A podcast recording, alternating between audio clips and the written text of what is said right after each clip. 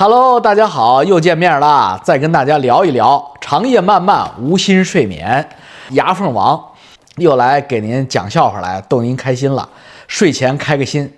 这个话说老王经常在频道里边开车，呃，讲黄段子，但是呢，其实你看老王讲黄段子一点都不猥琐，倒不是因为我气宇轩昂，但是有的人他讲黄段子，他确实不猥琐。呃，比如说有个例子就是特别正面，就是费玉清。费玉清老师那讲黄段子就不猥琐，但是他的亲兄弟，他那个叫张飞的，那就不用讲黄段子，他都长得猥琐。所以讲黄段子猥琐不猥琐还真分人。当时费玉清讲过，男人身上有三宝，呃，香肠、贡丸、一坨草。老王频道也有三宝，是山鹰。阿姨，呃，一根屌。好了，言归正传，今天啊，晚上跟大家聊一聊什么呢？这不又到周末了吗？又快读观众来信了，很长时间没有谈玄学了，就是这些鬼鬼神神的东西，大家不爱听。呃，有的不爱听呢，你今天就甭听了，因为我又要这个讲玄学、讲迷信了。呃，还是我那句话，就是，呃，你要觉得科学是万能的。那只能说明你的人生导航还不够。如果你点歪了进化树，点歪了思想树，就会觉得我讲这些东西的目目标是筛粉，最后筛出一些脑残来割韭菜。怎么讲呢？呃，在你的那个层次范围之内，你这么想是完全对的。就像一个蛆不能理解一个飞鸟，呃，高空中的一只雄鹰的思想一样，因为你进化到终极，你也只不过就是苍蝇。所以呢，呃，你完全有你意淫的这个权利，但是呢，呃，我希望你迟早有一天和我一起唱这首《Only You》。这个我是，呃，学霸出身，这我已经多次吹牛逼了。我小学、中学。呃，自打我有这个记忆来，我就基本上是什么三好学生啊、优秀少先队员啊、呃班干部、学习委员就没断过啊，从小到大一贯如此。我爸、我妈、我父母没有管过我学习，所以就是在我的这个家庭的观念里，就是学习是不需要管的。我知道今天我还记得我上小学一年级，呃，那是自然课，一年级、二年级，就是好多好多年以前，就是八十年代的时候，那个中国小学有自然课。当时呢，老师啊巴拉巴拉跟我们讲，说这个小同学们，你们知道天上的这个距离是用什么光呃什么形容的吗？呃，不是公里，也不是米，是用光年。这老师跟你讲，你们知道呃离我们最近的一颗星星叫什么星星吗？啊，不知道，叫比邻星。那小朋友们，你们知道比邻星离地球有多远吗？不知道，有四点二光年。这个四点二光年是什么概念呢？就是这个距离啊，光歘这么一下就来了，那么快，要走四点二年才能到地球。然后我就举起了我幼稚的小手，说：“老师，我有个问题。”老师说：“王吉洲，你来问你的问题吧。”我说：“那老师是不是说我们距离比邻星有四点二光年？那么我们看到的比邻星是四点二年以前它发出的光呢？”啊，完了，把老师给问住了。操！你要今天大家有他妈呃呃大学物理知识，肯定知道我说的是对的呀。小学一年级，我第一次接触光年的概念，就自然的理解了这个光要走四点二年，那当然是四点二年以前的这个事儿了。呃，因为这个此时的现在和比邻星上的现在不是一个概念，不是一个维度。但是我们那个小学物理老师是个傻逼，操，他他妈的文化有限，所以他才只能教一年级物呃一年级自然，他就呃他就很严肃的说。呃，王一舟小朋友，你说的不对，因为我们虽然这个距离是四点二光年，但是呢，它并不意味着这个光要走四点二年，并不是四点二年以前的东西。你们只要知道，这个光年只是距离的单位，它跟时间没有关系的啊！你这个搞错了，我懵懵懂懂觉得他是胡说八道，但是我碍于他的权威，也不敢反驳他。好多好多年以后，我大概上初中以后再读。呃，一些物理科普知识才知道我他妈的第一反应是对的，所以大家知道，其实不是我吹牛逼，确实我智商还是够的。所以我上了理工大学，我除了理工类的学校根本不会考的。你我这么迷信，他一定有原因嘛？他肯定不是他妈的筛选韭菜，我筛我筛你个头啊，我筛你个毛啊，我筛，我现在还用筛韭菜吗？真他妈傻傻傻蛋！我操，我我最多也就是骗你几个他妈的。免费广告点击钱，收点 YouTube 广告钱，这就是我人生最高境界。现在你不要把我想的那么那么复杂。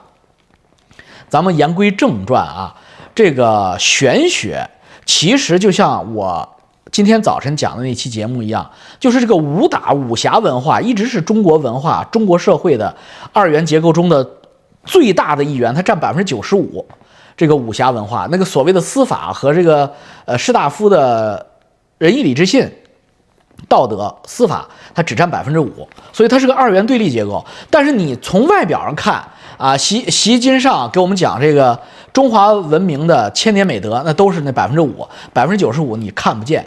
这个迷信和超自然也是一样的。我们读的这个自然，我们读的这个物理。科学只占百分之五，百分之九十五我们不知道的，但是我们不提啊。主流文化、主流科学不提，叫怪力乱神，敬而远之。这是孔子说的。其实放到今天，呃，无论是美国的政府，还是中国的政府，还是主流的科研机构，都不提。不提不等于他们不信啊。每一个人都是矛盾的载体，他信，越是大的科学家越信，钱学森都信。你今天的那个杨振宁，他肯定信，但是杨振宁当你面绝对不说，他在那个 summit 在论坛上他绝对不说，但是他你关上门来，他跟翁帆他肯定说，哎呀，这是咱俩前世的缘分，啊，都信啊。我扯这么多呢，就是今天忽然想起来这档子事儿，就是我不是说过王林嘛，王林不是变蛇嘛，有好多观众说你不就是看一场大型魔术表演吗？OK OK，但是呢，我告诉你们补充一个知识点，补充一个知识点，敲黑板划重点了啊。在过去，在解放前，在一九四九年以前，王林这个水平，就是变出一条蛇来这个水平，只是小这个行业的小学生，就是茅山术、道术行业的小学生。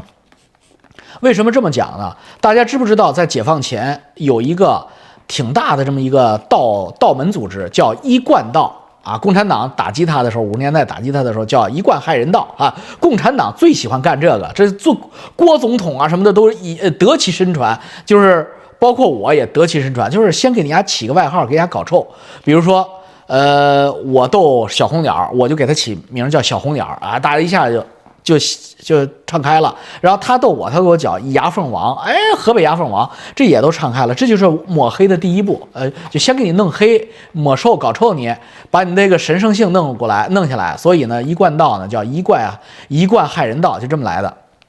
真正的一贯道是一个的一，呃，那个习惯的惯去了竖心旁，那个一贯道。一贯道玩挺大的，一贯道从清朝就有，一代一代的传下来，传了到今今天应该传了十多代了，呃，就真的像那个红花会、天地会一样，就是一代一代的往下传。它是直到今天实实在在存在的这样一个，呃，共产党叫邪教组织，但是在中华民国呢，它不叫邪教组织，它就叫民间的这种呃宗教信仰组织。一贯道的香主的考核是要变出来。一个老鼠的，就是把盆儿，大家要考核这个人是不是能当香主，把这盆儿扣在桌子上，念咒施法，开个盆儿出来一只老鼠，你就是香主的入门考试，你及格了。呃，为什么讲？我说王林跟他们比连小学都不算，因为蛇更好变，蛇是冷血动物，更加接地气，所以蛇很容易就叫遁过来，遁啊，就是。呃，是这个人尿遁了，就是跑了。这个遁啊，一个一个走之旁，一个盾牌的盾，这个遁过来，这叫遁术，在道术里面这叫遁术。呃，如果能遁出来一个热血动物，比如说老鼠，这个人的水平就开始高了，就是已经不再是冷血类了，再高一点的就能遁公鸡。因为公鸡阳气更重，如果再高一点儿就能炖大姑娘了，能把大姑娘炖过来，那这个这 那简直就是不是伊斯兰七十二处女喽，那就是取之不尽用之不竭喽。所以这个东西呢，呃，是不是存在呢？是真的存在的啊，真的存在。但是我说炖大姑娘呢，就是跟大家开个玩笑，因为炖人太难了，不可能。如果能炖人的话，那个人就那个道行他就不炖人了。懂吧？因为他跟他的道德修养和这个水平，他是基本上是正相关的。所以呢，大概王林就在这个行业，如果也是个大学的话呢，从小学、幼儿园到大学的话，王林大概就是个小学一年级的水平。他照那个呃佛祖乔达摩悉达多法王子那个 level，那简直人家就是大学，呃四年级甚至是博士、硕士了。所以这个人类在修行过程中真的是有很多奇幻的啊！你们不信是因为你们没有看见，呃，人类社会就像一个森林一样，呃，业力的罡风只能吹拂到那个森林长得最高的树，所以你要是当官当得特别大，呃，做演艺明星做到全国知名的大明星，呃，做生意做到呃大老板，你自然就见到这些不可抗力的东西，你能感觉清晰的不可抗力。人心的叵测和人事的难测，那这个时候你就知道超超自然的东西，呃，它是存在的，而且它是很重要的啊，它是一门真的是一门科学，只不过这门科学是阴科学，它不是阳科学。阳科学是可以复制的，普通人可以很容易的通过知识传承加以 copy，呃，并且在线，这叫阳科学。但是如果是阴科学的话，那就取决于每个人的个人灵气，很难很难。就像控梦一样，我告诉你梦有四个层次，你控得了吗？你真真正能控梦的吹牛逼，你一百个人里边没有一个能控的吧？那你怎么学也学不会的。这个就是阴科学，啊，阴科学。那我扯一贯道什么意思呢？我告诉你们一个事儿啊，就是台湾的长荣航空是一贯道的。哎，看老王的呃节目是不是长用不着的冷知识？不知道吧？长台湾。那么大的航空公司，中华航空一个，长荣航空一个，长荣航空跟一贯一贯道它是道产，它是有紧密的关系啊！我不知道我算不算谢天机吧，但是应该这不算是谢天机吧，因为台湾人有的是人知道，所以这个一贯道的水平是非常高的，只不过你不知道，直到今天一贯道还是有事儿，还是要伏击问卦的。啊，伏击知道伏击吧？就是两个人请神之后，拿着一个木头的 T 字形的木头，在一个簸箕上，香灰的簸箕上，或者呃放着呃米的这个簸箕上写字，啊，直接能写出来字，咔咔，就是这个神啊，就是有的时候是吕洞宾啊，有的时候是呃哪吒三太子，anyway，反正就是总之是有一个名号的这么一个神落到身上，就开始跟他们对话了，准不准呢？我不知道啊，我不知道，呃，我没有接触过。一贯道，但是呢，如果他不准的话，他怎么能做那么大的生意呢？这是中国，国外也有，国外有我们我们呃，在美国、加拿大叫摩尔门教、摩门教，呃，他们自己当然不叫摩门教了，呃，他们自己叫基督什么什么新什么新什么什么什么教啊，他们自己有一个很正规的名字，在加拿大温哥华地区、B.C 省到处都是他们的这个教堂，在美国盐湖城地区是他们的总坛。盐湖城有摩尔门教的巨大无比的建筑，那我们都知道的那些呃特别棒的企业，有很多都是摩门教的教产，比如说万豪酒店、喜来登酒店，这都是摩尔门教的教产啊！你说摩尔门没有这些东西吗？那你就太幼稚了，你以为老外不是人吗？老外也是人。白人也是人，而且在英语世界上，在白人世界上，他们接触到的这些玄学的东西，并不比中国人接触到的少啊，只能更多，只能更多，因为他们是英语世界的，他们是昂格鲁萨克逊人，他们更讲究科学，所以他们接触这些东西之后，他们的系统性、整理性和文献，呃，可可查性要比我们，呃，中国这这些道听途说为主的要强得多。扯了这么多玄学的东西呢？啊，我们就今天就讲讲这个我曾经在频道里边提出的这个，给大家呃推荐的这么一个香港的铁板神术师傅江江师傅江静川师傅。那江静川师傅呢，到现在从我推荐呃给大家到现在呃掐指一算有两个月了吧？因为我是十月二号开的频道嘛，这两个月呢是他人生中最忙的两个月，无数的大陆朋友们哎呦接踵而至，呃，在他的那个小小工作室前面排着队。远程的自不必说，就是现场的都已经排版。现在要跟他约一下，找他助理，他那助理好像姓陈吧，那小女士还挺难的。那我跟大家说这些东西，就是告诉大家，其实你们不要在现在这个档口去找他，为什么呢？因为他这么忙，他平时还有其他的本职工作。呃，有的时候风水啊，有的时候他自己可能还有个 IT 公司。你现在呃，他一千八啊，九千八算一个，他现在就像家庭医生一样，一个小时一个，一个小时一个，白天上班十个小时，十万块，呃，两个月了，那个六十天了。那你觉得江师傅如果要是道行极高，像？董木杰先生那个水平的话，他可能还能保持一个谦逊之心，保持一个平常之心。如果他是个年轻人，而他恰恰是一个年轻人，那你觉得他的心态还能比较正常吗？所以呢，就出现了很多我的最近这一个星期的网友给我观众朋友给我写信抱怨说约不上他，呃，微信明明加了，呃，没有马上给他提供他要的那个八字，第二天早上他就把人家从呃自己那端给人删掉了，呃，这样很不礼貌的行为，所以这些呃我的观众朋友非常失望，你们不要失望，这就是缘分，为什么省了你九千八百块钱？啊，那等他什么时候沉淀下来，等他消化了这一批这一笔凭空而来的财运也好，凭空而来的事业运也好，等他沉静下来，人生再上一个层次的时候，你再去找他不妨。你的命数已定，你早一天知道，晚一天知道，又有什么区别呢？人生的未来就像一棵在长在脑袋上虚无缥缈的珊瑚树一样。大树枝儿都是，这都是未来，都是存在的。只不过你这个主枝现在隐隐约约、若隐若现，呃，已经浮现在你的脑门上。他告诉你了这个主枝儿，他今天告诉你主枝儿和明年的今天告诉你主枝儿，你的主枝儿都是这个。只要你不去提前加以观测，你的主枝儿是不会变的。在这个过程中，你只要秉承内心的坦然，追随内心的正气，你这个主枝儿不会太差的。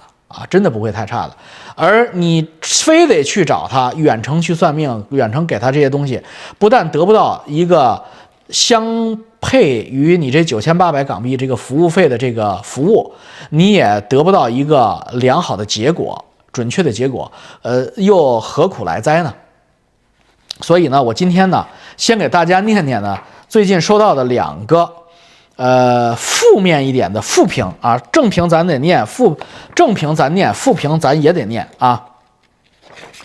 尊敬的王主席您好，听您说了江静川师傅后，就进行了远程咨询缴费，提供了八字和六亲信息。七天后收到江师傅所批的命书电子版，总结了几个问题提供给您，希望对其他网友能有所帮助。一对过往经历的推算，一是命书的用语比较含糊，而且也非常简单，每一个十年只有两句话，其中最多也仅十四个字；二是与自己的实际经历不太相符，而且人生中发生的一些大事基本都没提到。总而言之，这次铁板神术的结果，个人感觉不是很准，不是不是很准。你不用这么虚伪，你就说不准就得了。你人生大事都没提到，那叫准，那叫不准，那不是不是很准，是很不准。另外。对未来流年的描述也很简单，大多数只是两句话而已。对个人的寿数说的倒是斩钉截铁，还行，不多也不少，这就留待以后验证了哈。二，也许是江师傅太忙，也许是他不爱用网络，总之是 WhatsApp 和微信的回复时效性都很差，而且问十答一，有些地方让人一头雾水，没有明确的说明。我拿着电子命书。总有一种这是电脑软件自动生成出来的感觉。总之，顾客体验不太好。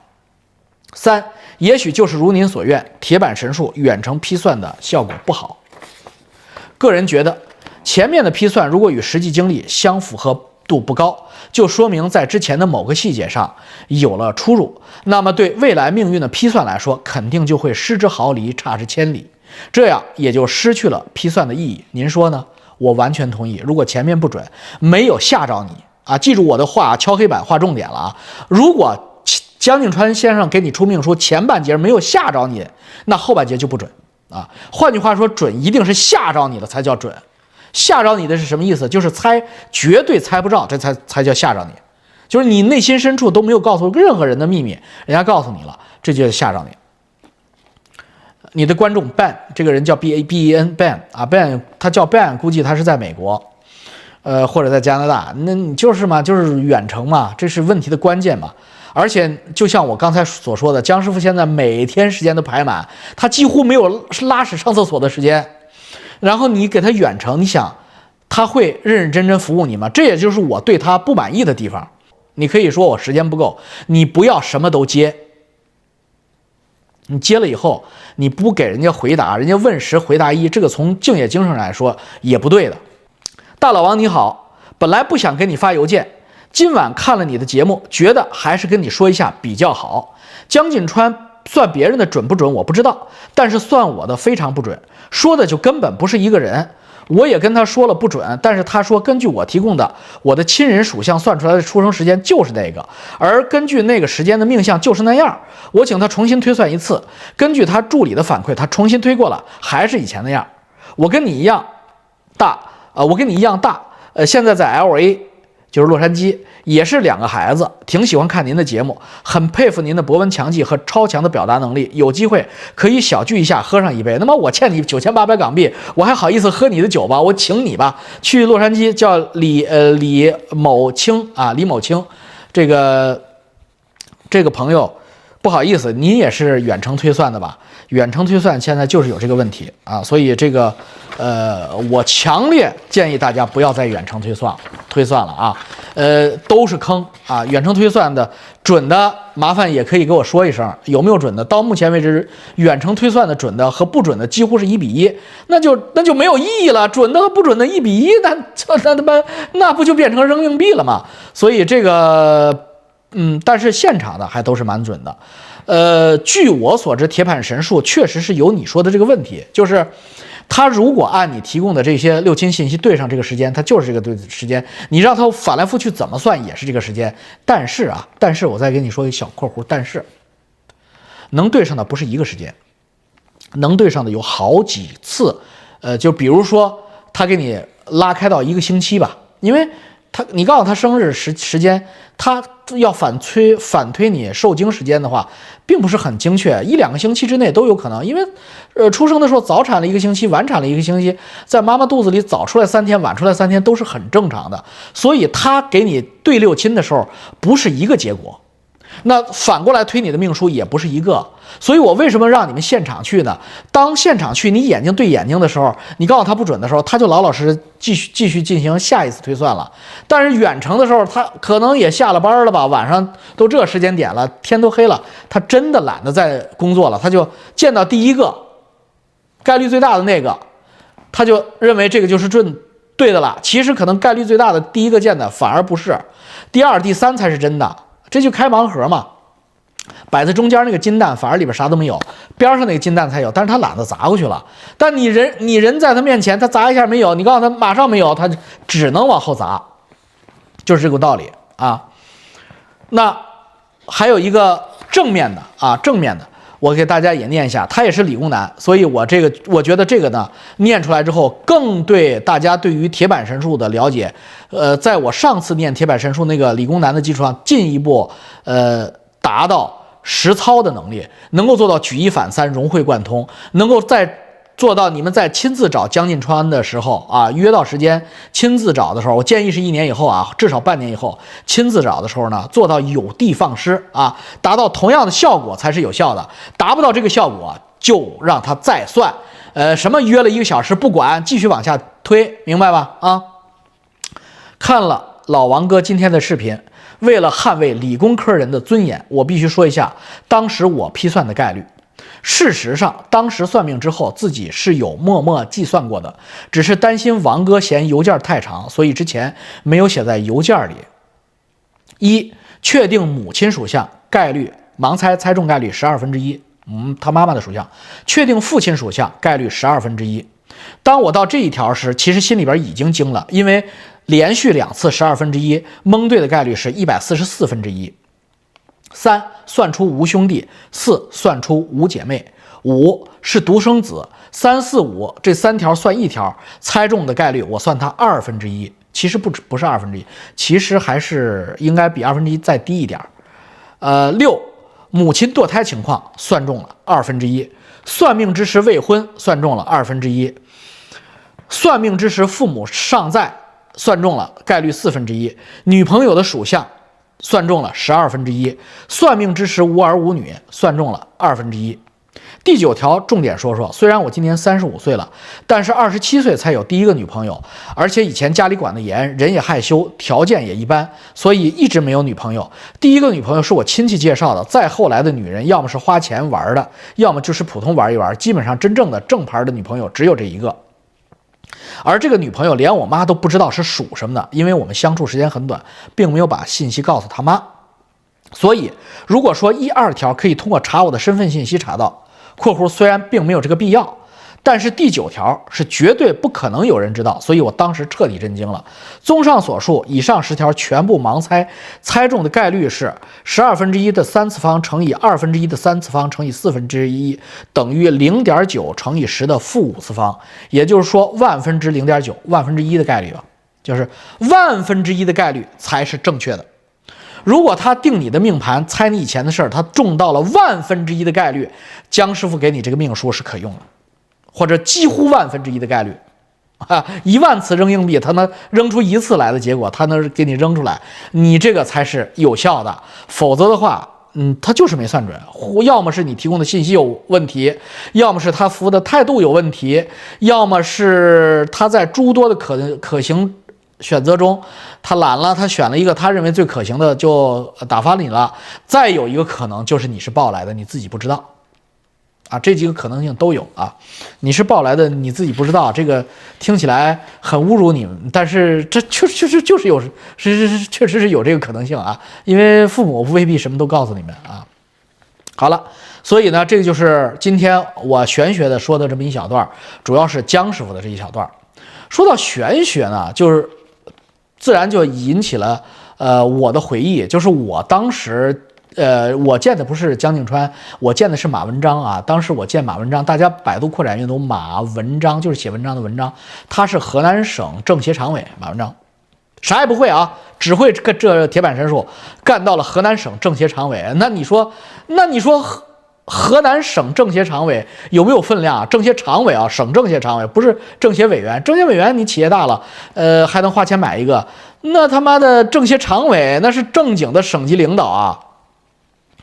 那要是他不准，你觉得河南人都是傻子吗？一亿多人，所以，呃，老马大师呢，那时候还没那么牛逼。那时候我他给我算的时候，零四年，零四零五，呃，刚刚牛逼那么一点点。那时候他一个人收五万人民币啊，熟人两万五打对打对折半价，但是第一次见面的企业家的一律五万人民币。当时他给我推命书就有这么一句，就是呃，重有入狱千制坑，说的是二零一二年。然后再说我二零一零九年就说我复辟石崇，石崇就是那个跟皇帝斗富那个傻逼，在晋朝的那个。我在二零零五年那会儿还没什么钱，所以他给我算，他说我复辟石崇，我觉得他扯鸡巴蛋，我操，他完全纯扯。但是呢，到了二零零九年，我真的就开始挣大钱了，啊，那时候我就开始重组上市公司了嘛，所以。我就有点含糊了，因为二零一二年马上就要到了。二零一二年，他说我重有入狱千纸坑。我我当时问过他重有入狱千纸坑，他说哎，那太简单了。呃，河南腔，呃，太简太简单了。那个你那个生生一沓子进去进去了吗？进去把你供出来了吗？把你也邀进去了吗？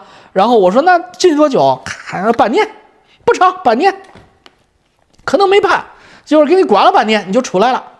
就是，哎呦，就把我给唬的一愣一愣的。我说，那我有什么负面的代价呢？他说，他给我一算，他说你胃坏了啊，就是你在这个过程中可能心情也不好，吃的也不好，在看守所里也好，这个在监狱监狱里也好，你胃坏了，那就说我得了胃病。这是当时马文章给我算，我零四年根本不信，因为还八年以后嘛。到我们一一年，呃，大家感兴趣可以看一一年我重组秋林，就跟他们李建新干上了，他就绑架我嘛。后来。找的李东升，他李东升的是他的大学辅导员，就是导员儿。哎呦操他妈！那李东升那时候公安部常务副部长，天呃中央电视台台长过去的，天天给，呃他妈的周永康介绍女人叶迎春。那你说我斗得过李建新吗？李建新这个狗操的是，呃这个播音系的，跟他妈李勇就非常六加一，嗨，李勇是同班同学，还有中央电视台那个新闻联播那个节目的贺贺红梅。他们是一般的，他们上一集是还上两集是毕福剑嘛？李建新是干这行的，所以他他妈的，你说阴错阳差嘛？你是我们俩在秋林的这个问题上正在大股东二股东斗法的时候，他把李建呃，他把那个李东升找来了。李东升那一找武长顺，不是事儿解决了吗？所以当时就完犊子啊！今天不讲他，就是说这个玄学的准，在我身上就是我一想，我操！一一年我跟他斗争的时候，虽然我当时还未处下风，但是我感觉到我得走，因为我算过铁板神术，所以我一一年斩钉截铁我就走了。我拿到加拿大身份，马上就走了。果不其然，他就出事儿了。他出事儿就没有把我牵制坑，但是呢，我想了想，后来我也不冤，为什么？我等于做了移民监。我虽然没做五个月、六个月的中国的这个真正的监，但是我做了他妈的五年的移民监。要换，大家知道换护照必须住住满五年啊。后来是住住了六年，因为该我换护照的时候，呃，这边那个保守党上台了，那个呃。哈勃上台了，哈勃把那个时间从五年住满三年改成六呃六年住满四年。我记得有这么一档子事儿，好好好多年，十来年以前了，我记不清楚了。反正就是我又多住了一年。Anyway，就是呃，总之就是在移民间上还是硬的。所以这个玄学这东西并不是胡扯啊，并不是胡扯。呃，所以呢，如果要是说有牢狱之灾呀，什么有医院之灾、血光之灾这种大灾，包括你天丁、损丁。就是生孩子死家里的人，一定会在你命数里精确出现的，而且一定能对得上。如果对不上，那就必须让他重新给你算，因为他就根本就是你这个时间就没给你掐准，坐标是对错的。所以我这儿有一个小朋友，有一个小朋友，我念过他的那个呃命书，就是他爸爸进去了，他爸爸是个大企业家进去了。呃，急得够呛，呃，家里边很呃，家道一下就中落了，因为进去之后开始牛逼嘛，请了好多海归的。呃，律师跟当地的这个法院咔咔咔 PK，哈过招，结果我操，这杨律师把他爸算害了。本来呢花点小钱能解决的问题，这敞开了一弄，呃，去玩司法了。本来是以武侠精神就可以解决，结果这么一玩司法，你又是费拉无产阶级企业家，就是无产阶级资本家，你你又不是龙骑兵，又不是八旗子弟，你跟人玩司法，你就是他把事儿越弄越磨叽，呃，涉及到的人越来越多，然后呃，行贿。的数量越来越多，最后不但全败，还判了十年。判了十年之后呢，还给转到了呃隔壁一个省的监狱去。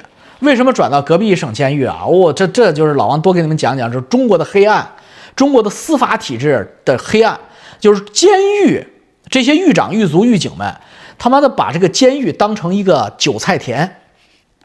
你要是普通的杀人放火的。这个这些穷光蛋犯人进来，他不太重视你，因为你没有油水。你这种企业家进来，嚯，嗨，那你最好别进去。你进去之后，他能放你出来吗？你想想，他不让你扒掉你三层皮，他吃什么呀？就这么黑。他给你吃完了，喝完了，呃，让你送礼，让孩子送礼，让老婆送礼，吃饱了以后，啪，给你转狱，转到隔壁。操，不是去的隔壁的市，就是去隔壁的省，你惨了。为什么？因为。再扒你一次，那隔壁的监狱的，嗯，狱警、狱长你不认识啊？先给你上上眼药，你像在河南，这这当时。我们有几个老哥出来，那给我们讲故事，那惨着呢。大冬天，给他玩老鳖过河。什么叫老鳖过河？冬天河南还挺冷的，把水泼在地上，泼成一个冰面儿，然后让他光着个屁股，四马倒船蹄，给他给他捆捆起来，四马倒船蹄，知道吧？那个那个姿势捆起来，然后两个狱警一这边站一个，那边一个，穿着大靴子，啪一踹，然后他的肚皮擦着冰面，呜飞过去，飞飘过去的过程还要让他喊一声“老鳖过河”。喊的不好，不行，不停。他为了让对方赶紧停，赶紧把他弄起来，让他回到屋里，他就不停的喊“老鳖过河”。从肉体上，从他妈的精神上折磨你。为什么？你有钱，就这么简单。你要是没钱，一个小偷或者一个一个是他妈的砸门撬锁的进去，你不用老鳖过河，那他妈老鳖过河你没有意义。为什么要摧残你？就让你精神上崩溃，让你给你儿子或者给你老婆探监打电话的时候让他们送钱，你才能够改善条件或者减刑。骗你，别信啊！哎呀，如果。你的父亲进了这样的场场合，你，我想这个小朋友一定在看我的视频。呃，我不点你的名，不念你的信，就是保护你的隐私。你知道，你一定知道我说的是你的父亲。你的判断，你的第一反应是对的，就是别管了，你就当他已经死了。他在那个环境里跟你说的所有的话，你都不要信，因为他就等于是当时红军绑的肉票。大家看过这段呃历史吗？就是朱德，朱德因为他还是比较正规的正规军嘛。朱德当时呃进了井冈山的时候，跟毛泽东还有呃林彪一伙呢产生了一些冲突啊。什么冲突呢？就是他们当时叫扩红呃征饷，就是征军饷。其实呢，就是到一个县里边。就去就去把这个县里边这些地主老财都抓起来，而且一家呢只抓一个，别人并不抓。为什么呢？嗯，别人不抓呢？因为别人得去筹钱赎这个人，赎这个人。那林彪他们呢，也就是老毛他们呢，就是抓住以后呢，呃，把钱弄来以后，就把票都撕了，肉票全撕，一个不剩。呃，朱德觉得这么做不讲江湖道义，因为道义有道，我们都把这个。呃，肉票的钱拿到了，我们应该把它放了呀。老毛当时 摇着他的他妈的羽毛扇，操，看着他的七侠五义，呃，告诉朱德同志一个道理，就是必须杀掉，如果不杀掉，他们回去会报复的。这就说什么？这个红军当时就是他妈土匪啊，而且比土匪都不如，土匪有可能还放肉票，这帮孙子是连肉票都不放。啊，就是弄完你的钱，还是要杀了你的人，这是红军的一贯作风。当时是方志敏还是谁写了写过这个呃征饷的这个经验？后说后来呢抓人抓不着了，因为太不讲规矩了。这些老百姓一听说红军来了，人家都跑了。那怎么办呢？又想出一新招来，又想出一新招来，就是因为地主老财虽然能跑，但是中国的地主老财，中国当年的乡村凝结核们有一个特点，就是有了钱以后就盖宅子，盖那个三进三出、六进六出的那个乔家大院那种大宅子，祖孙几代的钱都积累在那个大房子上。红军占了，你跑得了人，跑不了宅子。人家红军有评估师，把你的宅子评估一下，这宅子都值多少钱？十万大洋。好。给给你家的看宅子或者周围的邻居就知道一定能找着你们，藏到山上也知道这些人能串上你们，放出话去，门口再贴一告示，你这宅子我们评估了十万大洋，限你哪年哪天哪月之前给我们拿来一万大洋，我们就撤，否则的话到了那天我们就把宅子烧了，一万大洋我们也不要了，你看着办。我操，百试百爽。就这么不讲理？为什么？操，这他妈，这是不是他妈比罗宾汉狠多了？我操，这个，呃，秦叔宝站在他面前都都要甘拜下风，就是这么不合理。红军就是这么干，共产党早期就这么干。他们是一帮土匪，叫他们赤匪、共产共妻，真的是不是在污蔑他们？他们是真的是他妈土匪、共产共妻。所以，他们这个匪气，直到今天实际上并没有脱掉。什么叫不忘初心呀？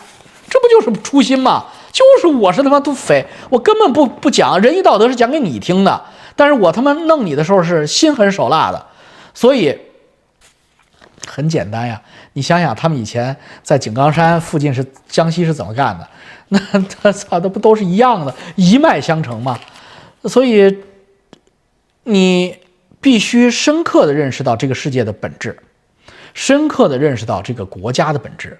深刻地认识到这个国家政权运作的残酷本质，你可能才能够真正的了解玄学，对一个人，对一个你的事业也好，对你的家族也好，已经长粗了、长大了，受到了业力罡风、命运罡风影响的这样的人，他的影响，啊，啊，今天这算瞎聊聊吧，啊，跟大家聊聊天，呃，没有什么东西是简单的，没有什么东西是简单的。即使你觉得锦衣玉食的所谓的什么大老板啊、资本大佬，他来加拿大，呃，移民，他也是人生的一次重大的挑战。我就不说别人，我就记得我自己，我二零一一年在加拿大登陆 landing 那叫登陆的时候，我从来没有离开过中国那么长时间啊，离开过中国。我当时在加拿大呢。呃，当时买了一个房子，我住在那个房子里。当时我家其他人并没有来啊，其他人，呃，就是家里的其他的家眷呢，还都在北京准备细软。我先过来 landing，我在这边买一些东西，采买一些家当。呃，早晨起来八点，我按时起床，上上街上去买买家具，买这么一圈，回到家组装家具，然后组装家具之后，晚上洗澡睡觉，整个这一天。我一句话都没有机会说，除了我买家具的时候跟售货员说两句话，整个过程都是我一个人在。那个时候还没有什么今天这么呃方便的 YouTube 呀，什么网络自媒体啊，呃那时候我也不知道推特，我知道推特还是郭总统，呃郭大总统这个保命保财，然后做直播我才开始用推特看油管，之前我并不知道的，我也就是看看什么今日头条啊，什么新浪呃首页啊，百度啊，呃这边的英语电视节目也看不太懂，那时候也听不懂，所以也不爱看。这边也没有中国的电视台，那个时候没有什么中国的这个 iTalk Baby 那些东那些东西，那时候在这边还没有特别普及。所以呢，我这一天几乎什么话都没有。我连续这样待了大概五天六天的时候，我忽然意识到，我这五六天的时间没有跟任何人说过话，除了买东西跟售货员说话，没有任何朋友家人跟我说过一句话。这五六天。我当时特别的没有安全感，特别没有安全感。